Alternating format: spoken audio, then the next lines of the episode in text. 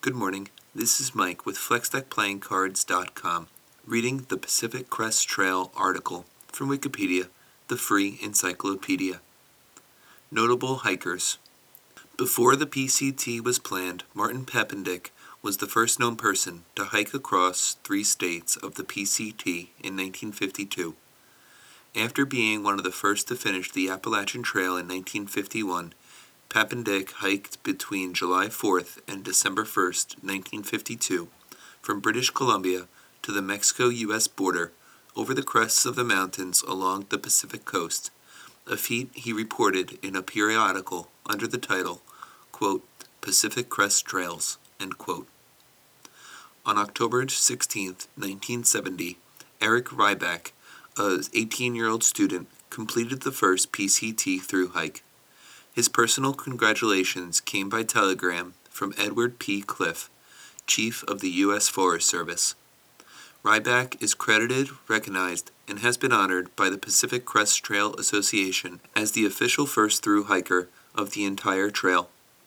Ryback completed the Appalachian Trail in 1969 as a 16 year old, the Pacific Crest Trail in 1970, and a route approximating today's Continental Divide Trail in 1972. Ryback's 1971 book, The High Adventure of Eric Ryback, Canada to Mexico on Foot, focused public attention on the PCT. Ryback carried an 80 pound pack on his 1970 through hike. He had only five resupply packages on the entire trip and was loaded with 40 pounds of food at the start of each leg. He often ran out of food and foraged or went hungry. Ryback also helped the Forest Service lay out future plans for the PCT. However, Ryback's claim is disputed.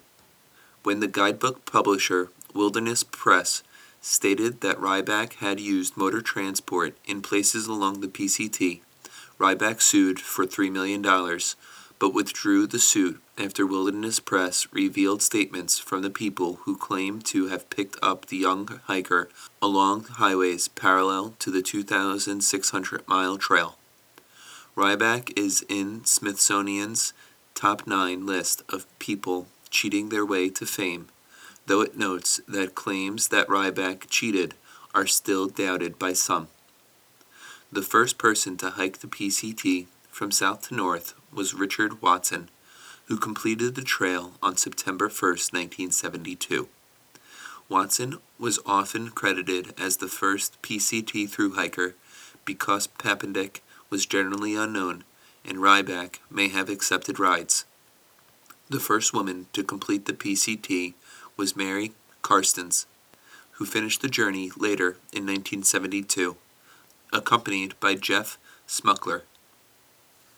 The first person to through hike the entire PCT both ways in a single continuous round trip was Scott Williamson, who completed the quote unquote yo yo circuit on his fourth attempt in November 2004.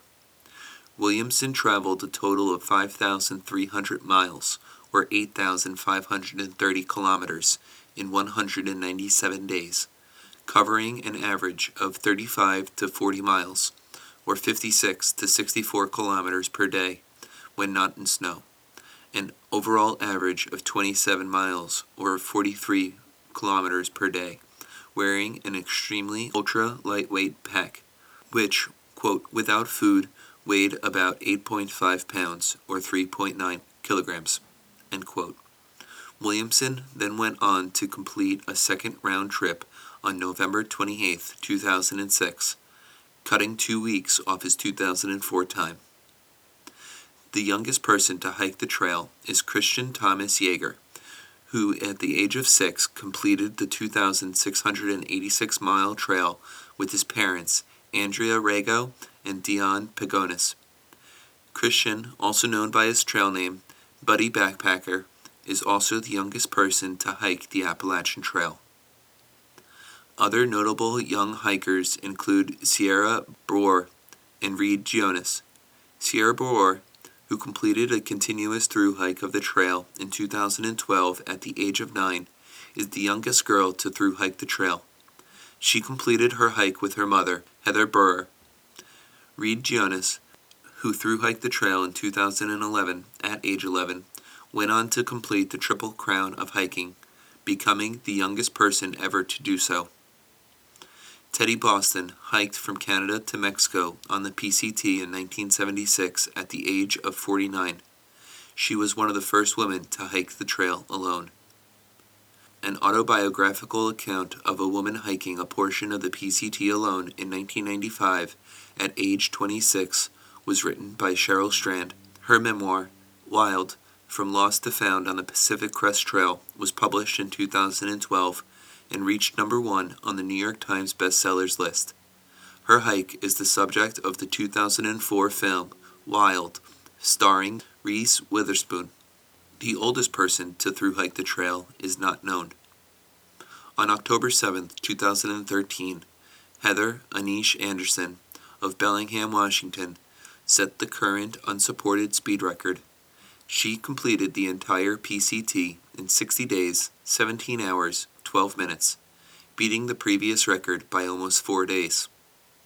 In 2004, Olive McGloin from Ireland became the first woman to through hike the PCT both ways in a single continuous round trip. On August 10, 2014, Joseph McConaughy of Shoreline, Washington, and a former Boston College middle distance runner, set a new supported speed record and the overall fastest time for the PCT. The distance was covered in 53 days, 6 hours, and 37 minutes.